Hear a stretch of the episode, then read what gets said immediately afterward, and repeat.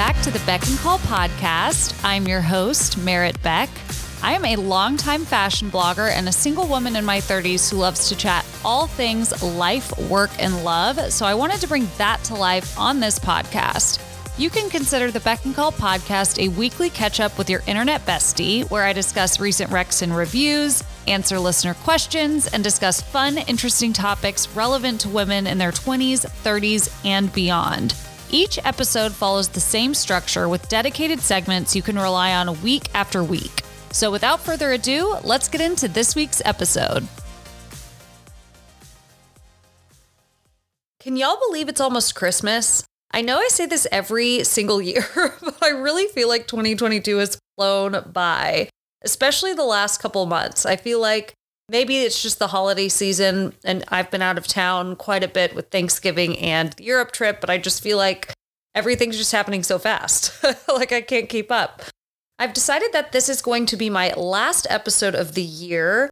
I just don't want to stress about getting a new episode live when I'm in Austin over the holiday, and I'm sure y'all are going to be too busy anyway with your family and friends to be listening to me talk to myself. So from the bottom of my heart, I just wanted to thank each and every one of you for taking the time to listen to my podcast this year.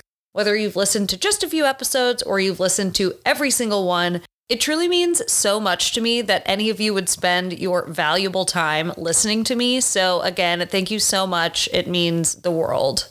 Over the weekend, I asked the Beck and Call podcast Instagram followers for feedback on the podcast, and I received a lot of helpful information and insights from you guys. So, thank you for that. I always want to try and make this podcast the absolute best it can be so that it's something you'll always enjoy. So, your feedback is definitely important to me.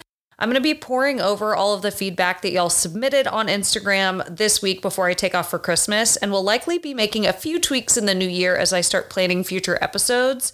So, stay tuned for that. I'm sure I'll share more about that in January, but thank you again for sending that in. Before we get into a quick recap of my week, just a reminder to follow along on Instagram at Beck and Call Podcast. I share episode visual guides, audio clips, more exclusive content there. It's also where I pull the audience and crowdsource listener content for episodes. So if you want to participate and be included in that, definitely need to be following along. Just go to Instagram and search Beck and Call Podcast and you'll find me. Naturally, because it's the week before Christmas, this week was full of social plans. On Tuesday night, I hosted the final game night of the year for my girlfriends, and we decided to make this one festive with a pretty decent holiday spread. I picked up some delicious goodies from Festive Kitchen, which, if you're not from Dallas, you probably won't care about this, but it's just a really good place to get gourmet food ready to go. They have frozen cookie dough, they have pre made casseroles, they have amazing appetizers for parties. It's just a really delicious spot to get things if you don't want to make anything yourself. Um, and so I got some stuff from there, but those game nights have been something I've looked so forward to each time we do them. So I hope we can continue making it a monthly thing in the new year. But it was fun to celebrate with them. We did miss one person. My friend Taylor was not there that night, uh, but hopefully I'll get to see her before the end of the year. On Wednesday night, I grabbed dinner with Emma at Carbone's, not to be confused with Carbone. Carbone's has been in Dallas for years, whereas Carbone is a New York based restaurant that recently opened a location in Dallas. Carbone and the sister restaurant Vino have been hugely popular since opening, and Dallas based Carbone's decided to sue Carbone Dallas and Major Food Group, which represents both restaurants, claiming they infringed upon Carbone's trademark, citing confusion for customers and vendors between the similarly named restaurants the lawsuit was actually withdrawn in September, and Carbone's is planning to do a major design overhaul as well as a name change in the new year. So, with all of that said, I was excited to try it before they close in January and change it all up. I kind of can't believe I've never been there. I feel like I've lived nearby it before. I've had friends rave about it over the years, but it just, I've never gone. I don't know why. I've just never been. Based on what Emma and other people who love Carbone's have said about it, I had fairly high expectations going into it. And while the food was good, it didn't blow me away. And there was little to no ambiance in the restaurant. And I totally see why they're doing a makeover. It's part store, part restaurant, and aside from a few framed photos on the wall, there weren't any decorative elements that added to the experience or gave it any kind of kind of ambiance or good vibes it just felt kind of sterile and too bright. Like the lighting was too bright. I don't know. Uh, I don't know how else to describe it, but if you see photos of the, the interior, you'll know what I'm talking about. The food is no frills Italian, so nothing too fancy or out there. They're not getting like super creative with ingredients. Think spaghetti and meatballs, tortellini with vodka sauce, lasagna. Again, the food was good, but I definitely prefer the options at Il Bracco and Vino. There's just more variety. Like some of the some of the pastas there and items there have a lighter touch. I feel like a lot of the stuff at Carbone is more heavy-handed and that the flavors just aren't as elevated, I guess. But I don't know. It was good, and I obviously had a fun time with Emma, but I'll be eager to see if it's different when I go back after they've done the redesign. Speaking of Il Bracco, I actually went there on Friday to celebrate my friend Courtney's birthday over lunch with a few friends. And the one annoying thing about Il Bracco that I haven't mentioned previously when I've spoken about it is that they won't seat you until your entire party is there, even if you have a reservation. And I know a lot of restaurants do this now, but I hate it. Two of my friends were pretty late. And so Courtney and I just had to stand by the bar did have wine, so it wasn't terrible. And obviously, I got to catch up with her solo, which was nice. But we were standing there for like 30 minutes waiting for our friends to get there. And I would have preferred if we could like sit down and get an appetizer or something. It just kind of, that was annoying. But food at Il Bracco is always top notch. Friday night was a fun one because my friend Amy was in town celebrating her birthday. We had dinner at a new restaurant called El Carlos Elegante. It's a Mexican restaurant in the design district by Duro Hospitality, which is the same restaurant group as the Charles and Sister. The vibe at El Carlos Elegante was super fun, super lively. They have fireplaces in the front and back of the restaurant, both of which were decorated for the holidays with stockings and Christmas trees. It just was really cozy and warm. I also really loved the design and artwork in this space. It was very attractive, very colorful. It's the perfect spot for a fun night out, especially because it is right behind Double D's, which is a new kind of retro bar. It's very cool and fun. I went there weekend before last with some other friends, and it just so happens to be right behind that bar. So it's sort of a fun combo spot if you are looking for a fun night out in Dallas. We had a reservation at 8:30 to sit down for dinner, but we weren't seated until 9, so the restaurant is definitely still working out some kinks. The service was incredible. They ended up comping several apps to make up for the delay and were constantly checking on us to make sure that we liked what we were getting and to see if we needed anything. And while I loved the vibe and the service, I thought the food was just okay. The influences were Mexican, Chilean, Argentinian, and Peruvian. So think ceviches, masa, wood fire grilled items. So it's a, a, wide variety, but it still feels kind of limited, if that makes any sense. it's just, it's very specific. Of all the things we ordered, the veal ossobuco carnitas were my favorite. They were really tender, perfectly seasoned, sauced, etc. And I also really loved one of the salads we got. And I believe looking at the menu, it was the Tijuana Caesar. It was kind of spicy. It had poblano peppers in there. It also had a nice crunch to it. And then for dessert, we had this delicious Mexican chocolate dessert, which was basically a chocolate mousse with this spicy meringue on top. Loved that too. But I didn't think any of the other dishes we ordered were that memorable, and we ordered a lot because it's all shareable. With that said, I definitely go back. It was super fun, and like I said, happens to be behind Double D's, which is such a great combo for a night out. I ended up taking the rest of the weekend pretty easy, but I did get a little work done and I organized around my house because I thought that our Mahjong group was going to get together Sunday afternoon, but we actually had two people back out at the last minute. So it didn't end up happening, but at least my house looks clean.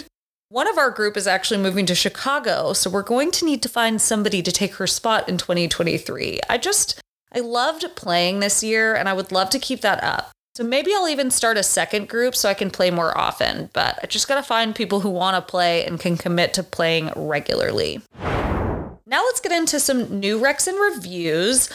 I spent most of my week watching the second season of Firefly Lane, which is a drama on Netflix if you've never heard of it.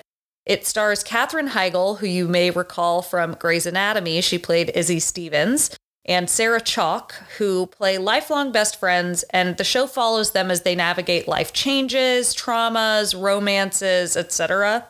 The show jumps around quite a lot in terms of the timeline because it's flashing back to their childhood experience and early adulthood, right when they're starting their first jobs. And it gives context to the stories they're facing and going through in the present day scenes. While I wouldn't say the writing is that good, nor is the acting good, it's a cute story and it is an enjoyable watch. I actually really love that this show hops around to different decades so much because it's fun to see the changes in the fashion and the music and their lifestyles through the years.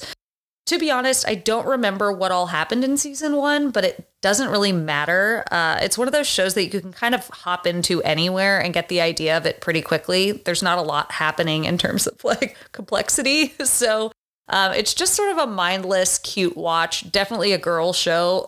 I wouldn't say it's uh, one you'd maybe want to watch with your husband, but it's a cute girl show. And yeah. After Firefly Lane, I switched things up with a thriller called Prisoners.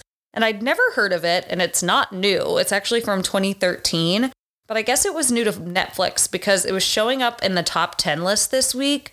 It stars Jake Gyllenhaal as a detective investigating the disappearance of two young girls whose fathers are played by Hugh Jackman and Terrence Howard, respectively. While I thought it was a pretty good watch, the movie felt all over the place and some of the violence felt way too gratuitous. It has really good reviews, though. I think it's like 81% on Rotten Tomatoes. And the story is good. But with that said, part of the ending was satisfying, but it also felt a little anticlimactic at the same time. I just wasn't excited about the villain in the story. I feel like they needed a better villain or at least more character development of the person who was the villain. It just seemed sort of random at the end. I I don't know. Um, but it was still a fun watch. So if you love a thriller, if you love crime genres, definitely check out Prisoners. And then after finishing that movie, I watched Emily the Criminal. So Aubrey Plaza is definitely having a moment, first with White Lotus season two, and now with this new crime thriller movie on Netflix. Emily the Criminal is about a woman saddled with student debt who struggles to find a decent job thanks to her criminal record. She ends up getting involved in a credit card scam and basically acts as a dummy shopper, which I had no idea what that was until I watched this show. But basically, what she does is she uses stolen credit card information to buy things like big TVs and then turns around and sells them to people on Craigslist. Even though she's clearly a criminal and seems to make some very poor life choices, there were moments where I found myself relating to her, which I feel like made the movie really good. So, for example, one of her friends offers to hook her up with a job, which she thinks is going to be a great opportunity. It's like doing graphic design. She's an artist. It kind of makes sense. But when she gets there, it ends up being an, an unpaid internship and she didn't know that going into the interview. And of course, she's frustrated. She's a grown woman, like out of college. She's not going to work for free. And so she kind of lets the employer have it for asking a grown woman to work for no money. And I was sort of like, yeah, girl. like, you just kind of find yourself cheering her on throughout the movie, even though she's obviously not the best person. She's like making dumb decisions. But anyway, I really liked this movie. So watch Emily the Criminal on Netflix. I'm not sure what compelled me to do this, but on Saturday I was scrolling through HBO Max looking for something else to watch after I finished that movie, and I came upon the Lord of the Rings trilogy. I didn't realize that HBO Max had, I guess, I don't know if they have the rights to it, but they, of course, have the license to have it on HBO Max. But I never read the books. I loved the movies, but what I didn't know is that there are extended versions of each movie. So if you've never seen the movies, the movie theater version of each of the Lord of the Rings movies are they're all under 3 hours because not many people are going to go to a movie theater and sit there for that long. Whereas the extended versions are all about 4 hours. And because I loved the movies, I was curious what they might have left out of the movie theater version, so I decided to give them a watch on Saturday and Sunday. And after seeing all three, I can confidently say the stuff that they removed needed to get cut all of the extra scenes just felt silly and it would have dumbed down the entire movie theater version if they'd left it in. And most of the stuff they cut out was like additional character development that didn't feel necessary for secondary characters like Boromir, Faramir, Eowyn. If you don't know who I'm talking about, I'm sorry, skip ahead. Um, there was also a lot of additional dialogue in a number of scenes.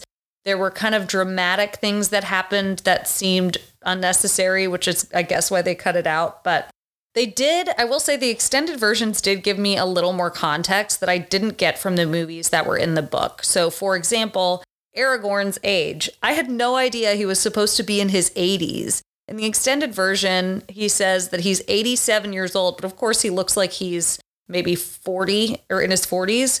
So that was a wild revelation. I also never knew how old Gandalf was, which was cleared up in the extended version as well. It said something, he said something about living 300 lives of men. So I guess he's, I don't know even, does that mean he's 300 or does it mean he's 300 times like the average uh, life expectancy. I don't know, but um, those were sort of interesting details I picked up that I wouldn't have known because I didn't read the books. So while I wouldn't say watching the extended versions was a complete waste of time, I could safely say you're better off just watching the movie theater editions. Last but not least, let's chat about the last three episodes of the Harry and Meghan docu-series on Netflix. I'm really excited because my friend Kate Kennedy of Be There in Five is going to be doing a recap of the entire docu series with Carmen of the Good Karma blog. And I'm, I can not wait to listen to that. I think they're going to release it later this week on her Patreon and then on her podcast, Be There in Five. So I'm definitely going to listen to that. I can't wait to hear what they talk about. But I gave my recap of the first three episodes in last week's podcast episode. So if you want to hear that, go back and listen. When comparing the first half and the second half of the docu series, the tone is very different. The first half felt way more lighthearted, and while they didn't share any major bombshells in it, it felt like we got a good look at who they are as people, like just generally what they're like. We saw behind the scenes of their courtship and Meghan being introduced to the royal family. And then the second half of the docu-series takes a more serious tone, focusing on what led Harry to wanting to leave the UK and the move for them to step down from their roles in the royal family. The two biggest focuses of that were the rift with his brother, Prince William, and the incessant negative tabloid coverage of Meghan, which often came at times when the royal family was trying to cover up unfavorable coverage of more senior royals. One of the things that struck me and surprised me most was Harry revealing that William released a quote unquote joint statement with Harry about how their relationship was great and there was no rift without even consulting Harry and getting his okay for the joint statement to be released. Harry didn't even know. The only reason he found out is because he got a text message about it or an email. I can't remember. But still, I just, that was surprising to me. But I guess not so much now that I've watched the whole thing and know how tied in the royal family is to that tabloid coverage and owning their narrative and trying to control everything. Harry also makes it very clear that several times he tried to work things out before their final decision to leave, and their plans always kept getting leaked, even when he'd only sent the information to his father, Prince Charles. So the only the natural assumption is that Prince Charles's office leaked it, or Prince Charles leaked it. In both of these scenarios, Harry is saying that the damage is coming from inside, not just the tabloids themselves that his own family was feeding his private personal requests to the tabloids to make themselves look better and make Harry and Meghan out to be the bad guys. I really appreciated that Harry clearly stated he was the one who made the decision to leave. Meghan has received all of the blame for that, Megxit, for example, uh, when ultimately it was Harry all along. So I'm really glad we heard that. It did feel like they left out some content on purpose. For example, not showing what William texted his brother after the Oprah interview. I think we were all like, show us the text. I'm assuming they're saving some of those details for Harry's memoir, which comes out in early January, and I cannot wait to read it. I already pre ordered the audiobook. It's called Spare if you want to find it.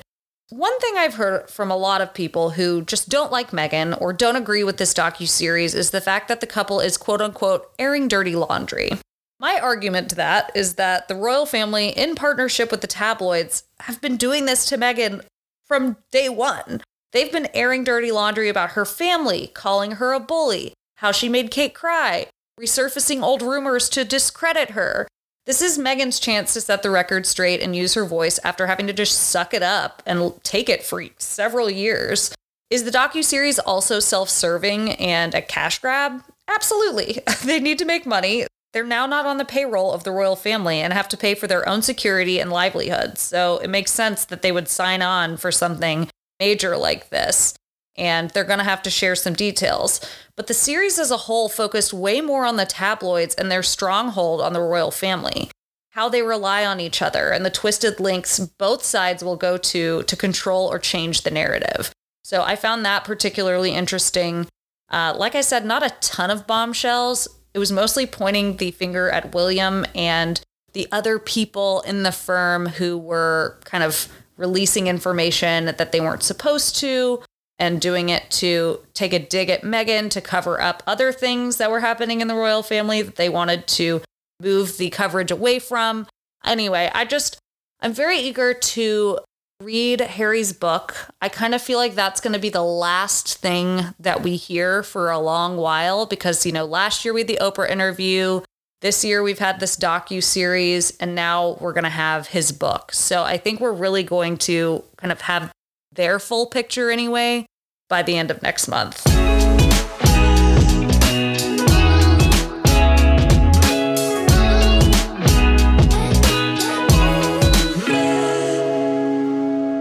My last episode of the year, I thought it would be a fun time to reflect on 2022 and share my favorite moments and best discoveries this year. From my favorite TV shows and podcasts to the best books I read to sharing more personal highlights like my favorite trips and work achievements, I thought we'd just cover it all. But I think this is going to be a fairly short episode. Hopefully, it's entertaining for you guys as you head home on the holidays, but let's get into it. Let's start with my favorite podcast since this is a podcast. So, I have a lot of podcasts in my weekly rotation, but in 2022, I started listening to one that I have now become obsessed with. You could probably already guess what it is because I've mentioned it so many times this year already in other episodes.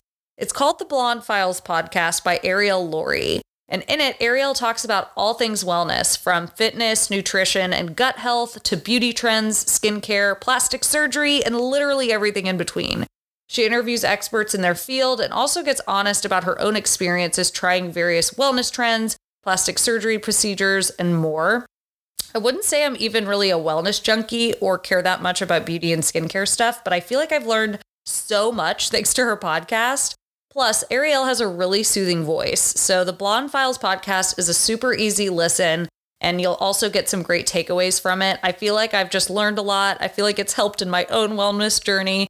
I would love to have her on my podcast at some point. I just think she's great. So, and I've I really have enjoyed following her on Instagram as well. So, definitely check out the Blonde Files podcast.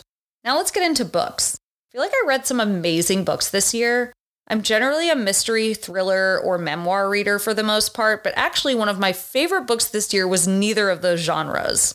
The Hotel Nantucket by Elin Hilderbrand is definitely at the top of my list and is the epitome of a beach read. It's about a Nantucket woman, Lizbet Keaton, who, fresh off a breakup, is looking for a new job to mix things up, and she becomes the new general manager of the Hotel Nantucket, which is an old hotel that was purchased by a British billionaire to revamp it and give it a fresh start.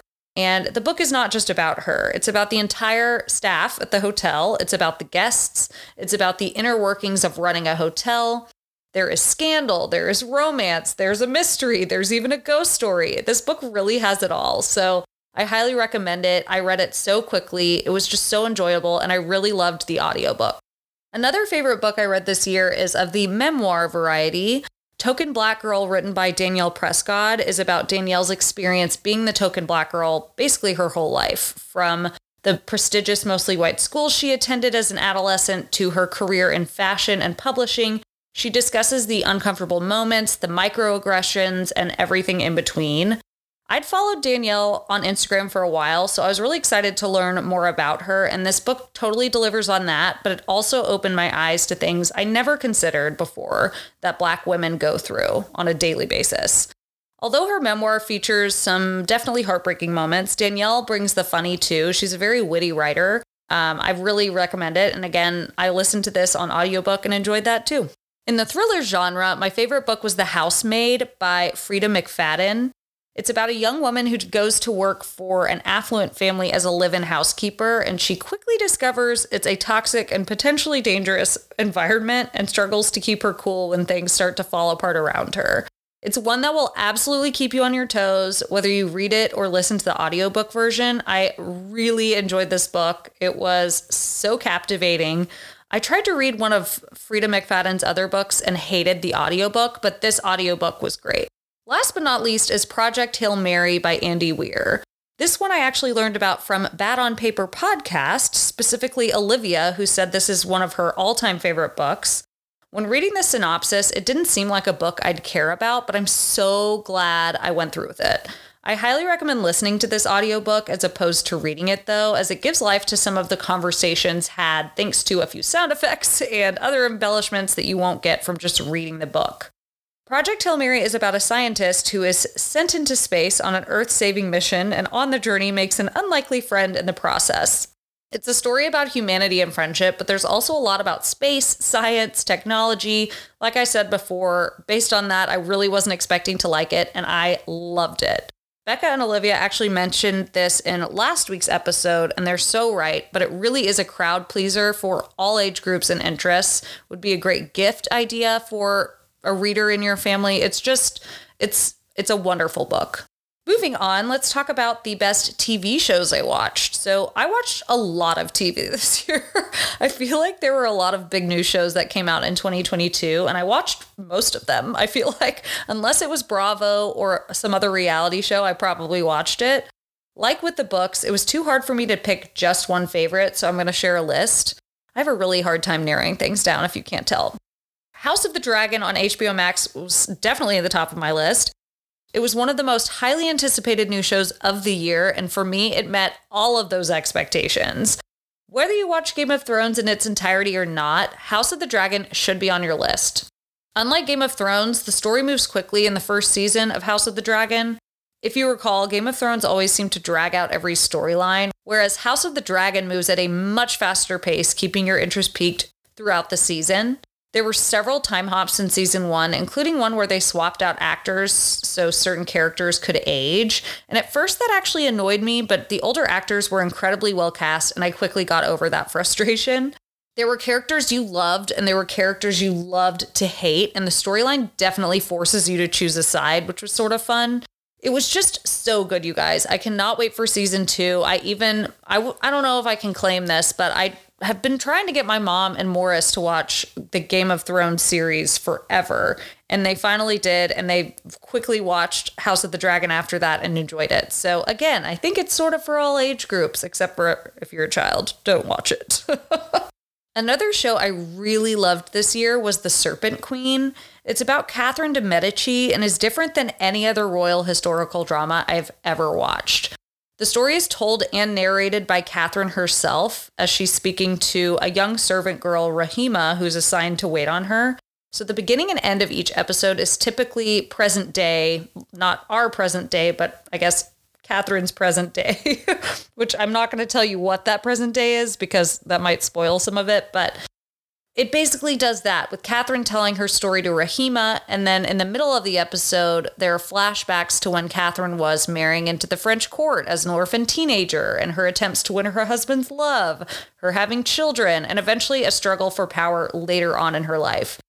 In the show, Catherine is depicted as a wicked smart, manipulative, and conniving woman, which all seems to be the product of how she's been treated at French court by her husband and those she thought she could trust.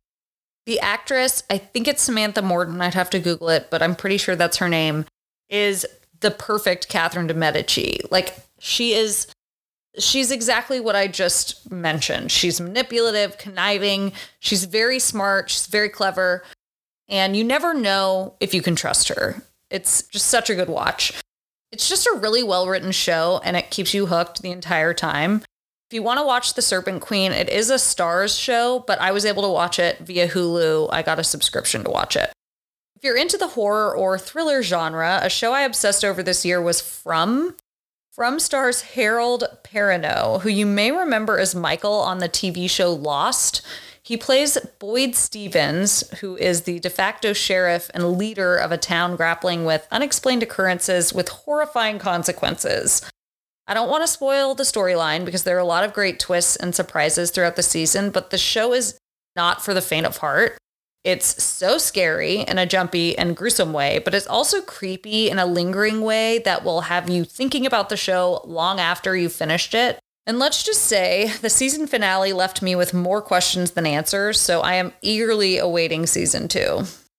You can watch From on Epix, which again, I think I watched I think I got that subscription on Amazon. I can't remember, but it's an epic show. Last but not least, I have to recommend Wednesday. If you listen to last week's episode, you've already heard my review, so feel free to skip ahead. But Wednesday on Netflix is definitely ranked in my top favorite shows of the year. It's a riff off the Addams family with a focus on the daughter, Wednesday Addams. The show follows her as she attends a boarding school with other supernaturally inclined students like werewolves and vampires and banshees. Those are in there too. And it also follows her as she works to solve a mystery that's happening on campus. It is such a clever show, and the actors really bring the content to life. Jenna Ortega plays Wednesday Addams and absolutely nails the deadpan look, the uncaring demeanor, and Wednesday's sadistic nature. There are some amazing twists and turns. The fashion is on point, and they even have Christina Ricci in it, who played Wednesday in the Addams Family movie from the 90s. It's just, it's really good. Um, I definitely think it's probably geared toward younger people, but I'm 35 and I loved it. Now let's talk about movies. So it occurred to me as I was making this list that I didn't watch that many movies this year. I guess I'm more of a TV show binger than I am a movie watcher, so that could be the reason, but I also don't feel like there were that many new good movies that came out this year. There are two that come to mind though. The first is Don't Worry, Darling. And I'll be talking more about the drama behind the scenes of the movie in a minute, but I just want to say, despite all the crazy press around the production of the movie, this was actually one of my favorite movies to watch this year. The sets were outrageously beautiful. The sound design was super immersive and captivating. The acting was phenomenal. The story kept you hooked until the very end. And I can't say too much about it without spoiling it, but it's a solid psychological thriller and there are a lot of great twists and turns. Say what you want about the drama on and off set, but that's entertainment, folks. The second one is Good Luck to You, Leo Grande. So, Good Luck to You, Leo Grande is about a widower who decides to hire a sex worker to help her explore her sexuality and fantasies. And while there is quite a bit of sex in it, it actually doesn't end up happening until much later in the episode. And the movie actually focuses way more on the dialogue between the two of them. So, Leo Grande, the escort, basically serves as a bit of a therapist for her as she explores her feelings about being with somebody new and doing something some might perceive as taboo. The acting is phenomenal, the writing is clever, and it's a movie that will have you laughing as much as it has you crying. Um, it covers a lot of kind of sensitive subjects and potentially taboo topics. So, uh, just a really good movie. Like I said, the acting is great. The guy's really hot, also. So, that helps. I feel like because I listen to podcasts so often, I don't listen to music as much anymore, but I wanted to cover some of my favorite songs. So I feel like the song I heard more than any other song this year and sang more than any other song this year was As It Was by Harry Styles, and I'm not mad about it. It's just a good song, great lyrics. Another song I really found myself singing a lot this year was To Be Loved by Lizzo. It's just so catchy, and I love the lyrics of that too. I will belt that in my car. And last but not least, for a night out, Super Freaky Girl by Nicki Minaj was a top one on my playlist. Not appropriate for all audience, but it's a banger. Now let's talk favorite pop culture moments. While this may not be the biggest pop culture moment of the year, I was so invested in the drama around the movie Don't Worry Darling, from how Harry Styles and Olivia Wilde got together to the alleged spats with Florence Pugh and Shia LaBeouf to Spitgate with Harry and Chris Pine at the premiere of the movie, which was denied and joked about later. But still, I, the evidence, if you watch the video, it does look like Harry spit on Chris Pine. I was obsessed with the coverage about this movie. And I'll tell you what, while I actually don't think any of that was a publicity stunt, I would not be surprised if people in the industry do similar things to drum up press for future productions because all of that drama was wildly successful in getting press for this movie. I was way more excited to watch Don't Worry, Darling simply because of all of the drama happening behind the scenes. Now let's talk about more personal stuff. So, favorite memory. I feel like a lot of really fun and special things happened this year from my 35th birthday party to my friend Emma's bachelorette weekend in Mexico to my Texas OU party. I hosted a lot of things at my house this year.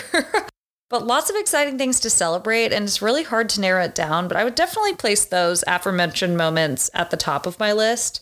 I also really enjoyed being with my mom in Austin in November. We like had our own weekend, spent the entire weekend together. We went to the opera to see my high school friend perform. It was just really special. I don't know. I just the the memories that I hold closest these days are the ones that I am able to spend with my close friends and family. All right, favorite work achievement. So, as far as work achievements and goals go, I think the thing I was most excited about and proud of was securing my very first podcast advertisers this year. Growing a podcast is so slow. like, I know I've said this before, but I can't reiterate it enough. I realize how lucky I was to have some blog readers and Instagram followers come over to listen to the podcast. But even with that, it took me almost a year to get my first advertiser because there are certain numbers you have to hit. While my podcast has been and probably will always be a work in progress, it's exciting to feel like I'm being recognized for all of the time and effort I'm putting into it.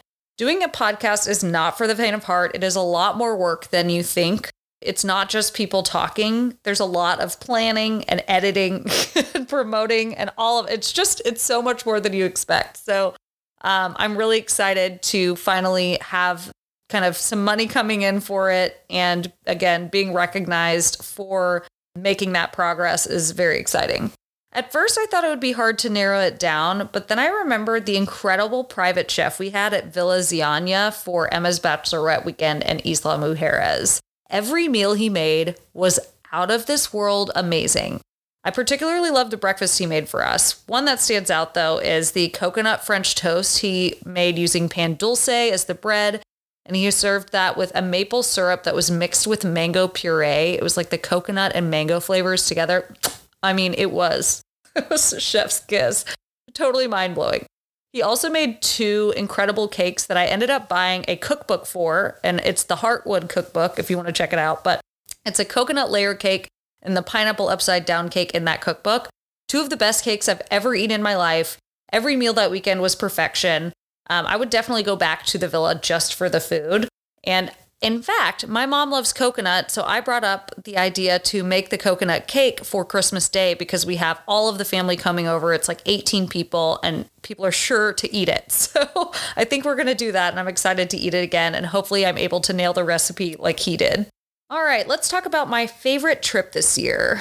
I think if you'd have asked me a few years ago, my favorite trip would have been somewhere abroad, like somewhere I hadn't been before um, some somewhere kind of exotic to me. But this year, I think my favorite trip was actually this March when I went to Carmel with my mom and sister. I went on a few amazing trips this year to Charleston, to London and Paris, and most recently to Copenhagen, Amsterdam, and Paris. But for some reason, that particular Carmel trip just sticks out in my mind. We didn't do anything new or crazy. We just did the usual eat, drink, shop, walk around, but it was just so fun.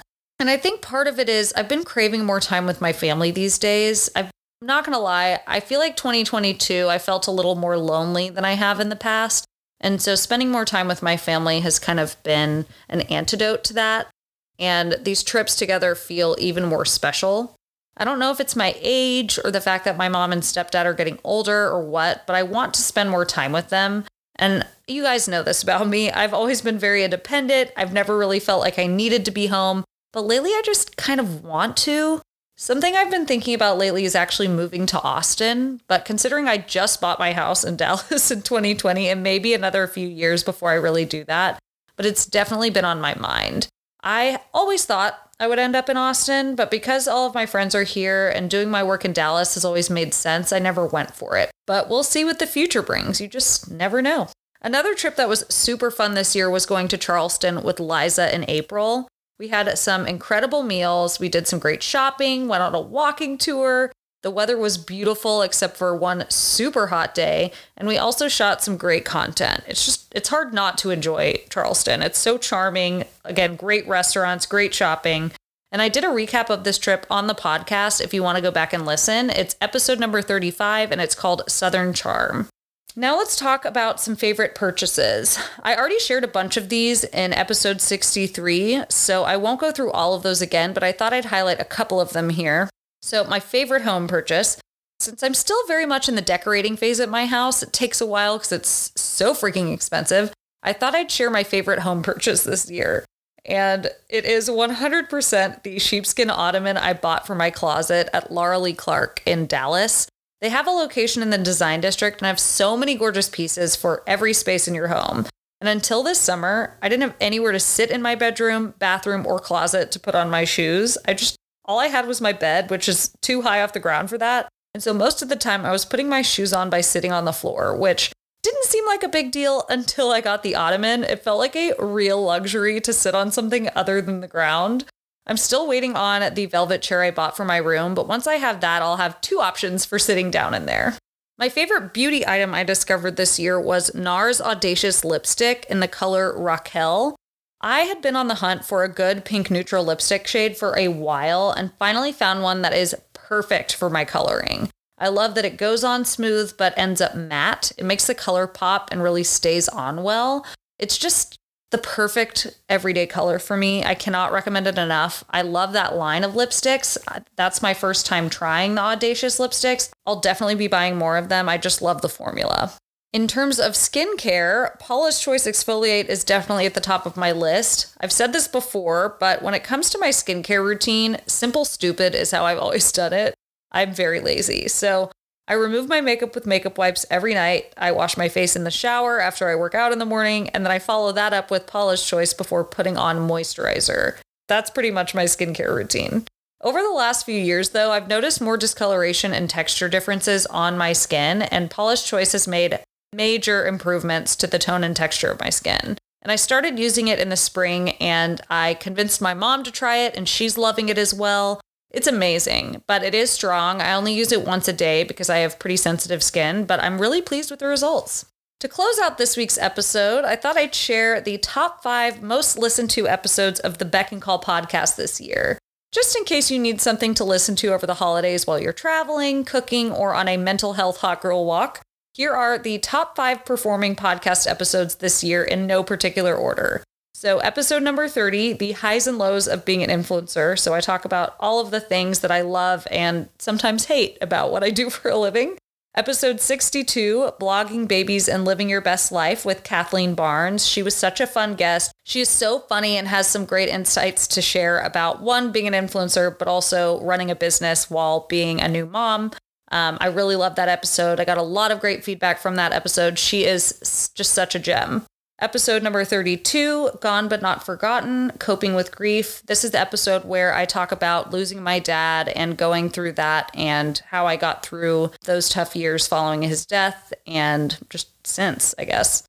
And next we have episode 24, which is a catch up with Kate Kennedy. I'm sure most of you know who she is, but she is the podcaster behind Be There in Five and a great friend of mine. This was when she was in Dallas for her Dallas live show, and she and Courtney and Kate's sister Kelly had to stay at my house for several days because of the big freeze that was going on. So it's it's sort of an all over the place episode, but everybody loves her. So that was a very popular episode. And then episode number 25, which was These Are a Few of My Favorite Things. And that one came out right after Kate's. So that was like in February. And so I'd be interested to go back and listen to that and see if those things remain true at the end of the year. Um, but just literally me talking about some of my favorite things across a variety of topics. So, kind of a grab bag there. But that's it for this week's episode. I hope you enjoyed it. I think it's pretty short. If you are enjoying the podcast, please consider giving Beck and Call a five star rating and writing a review on Apple Podcasts. Be sure to follow along on Instagram at Beck and Call Podcast for episode visual guides, audio clips, and more behind the scenes podcast content.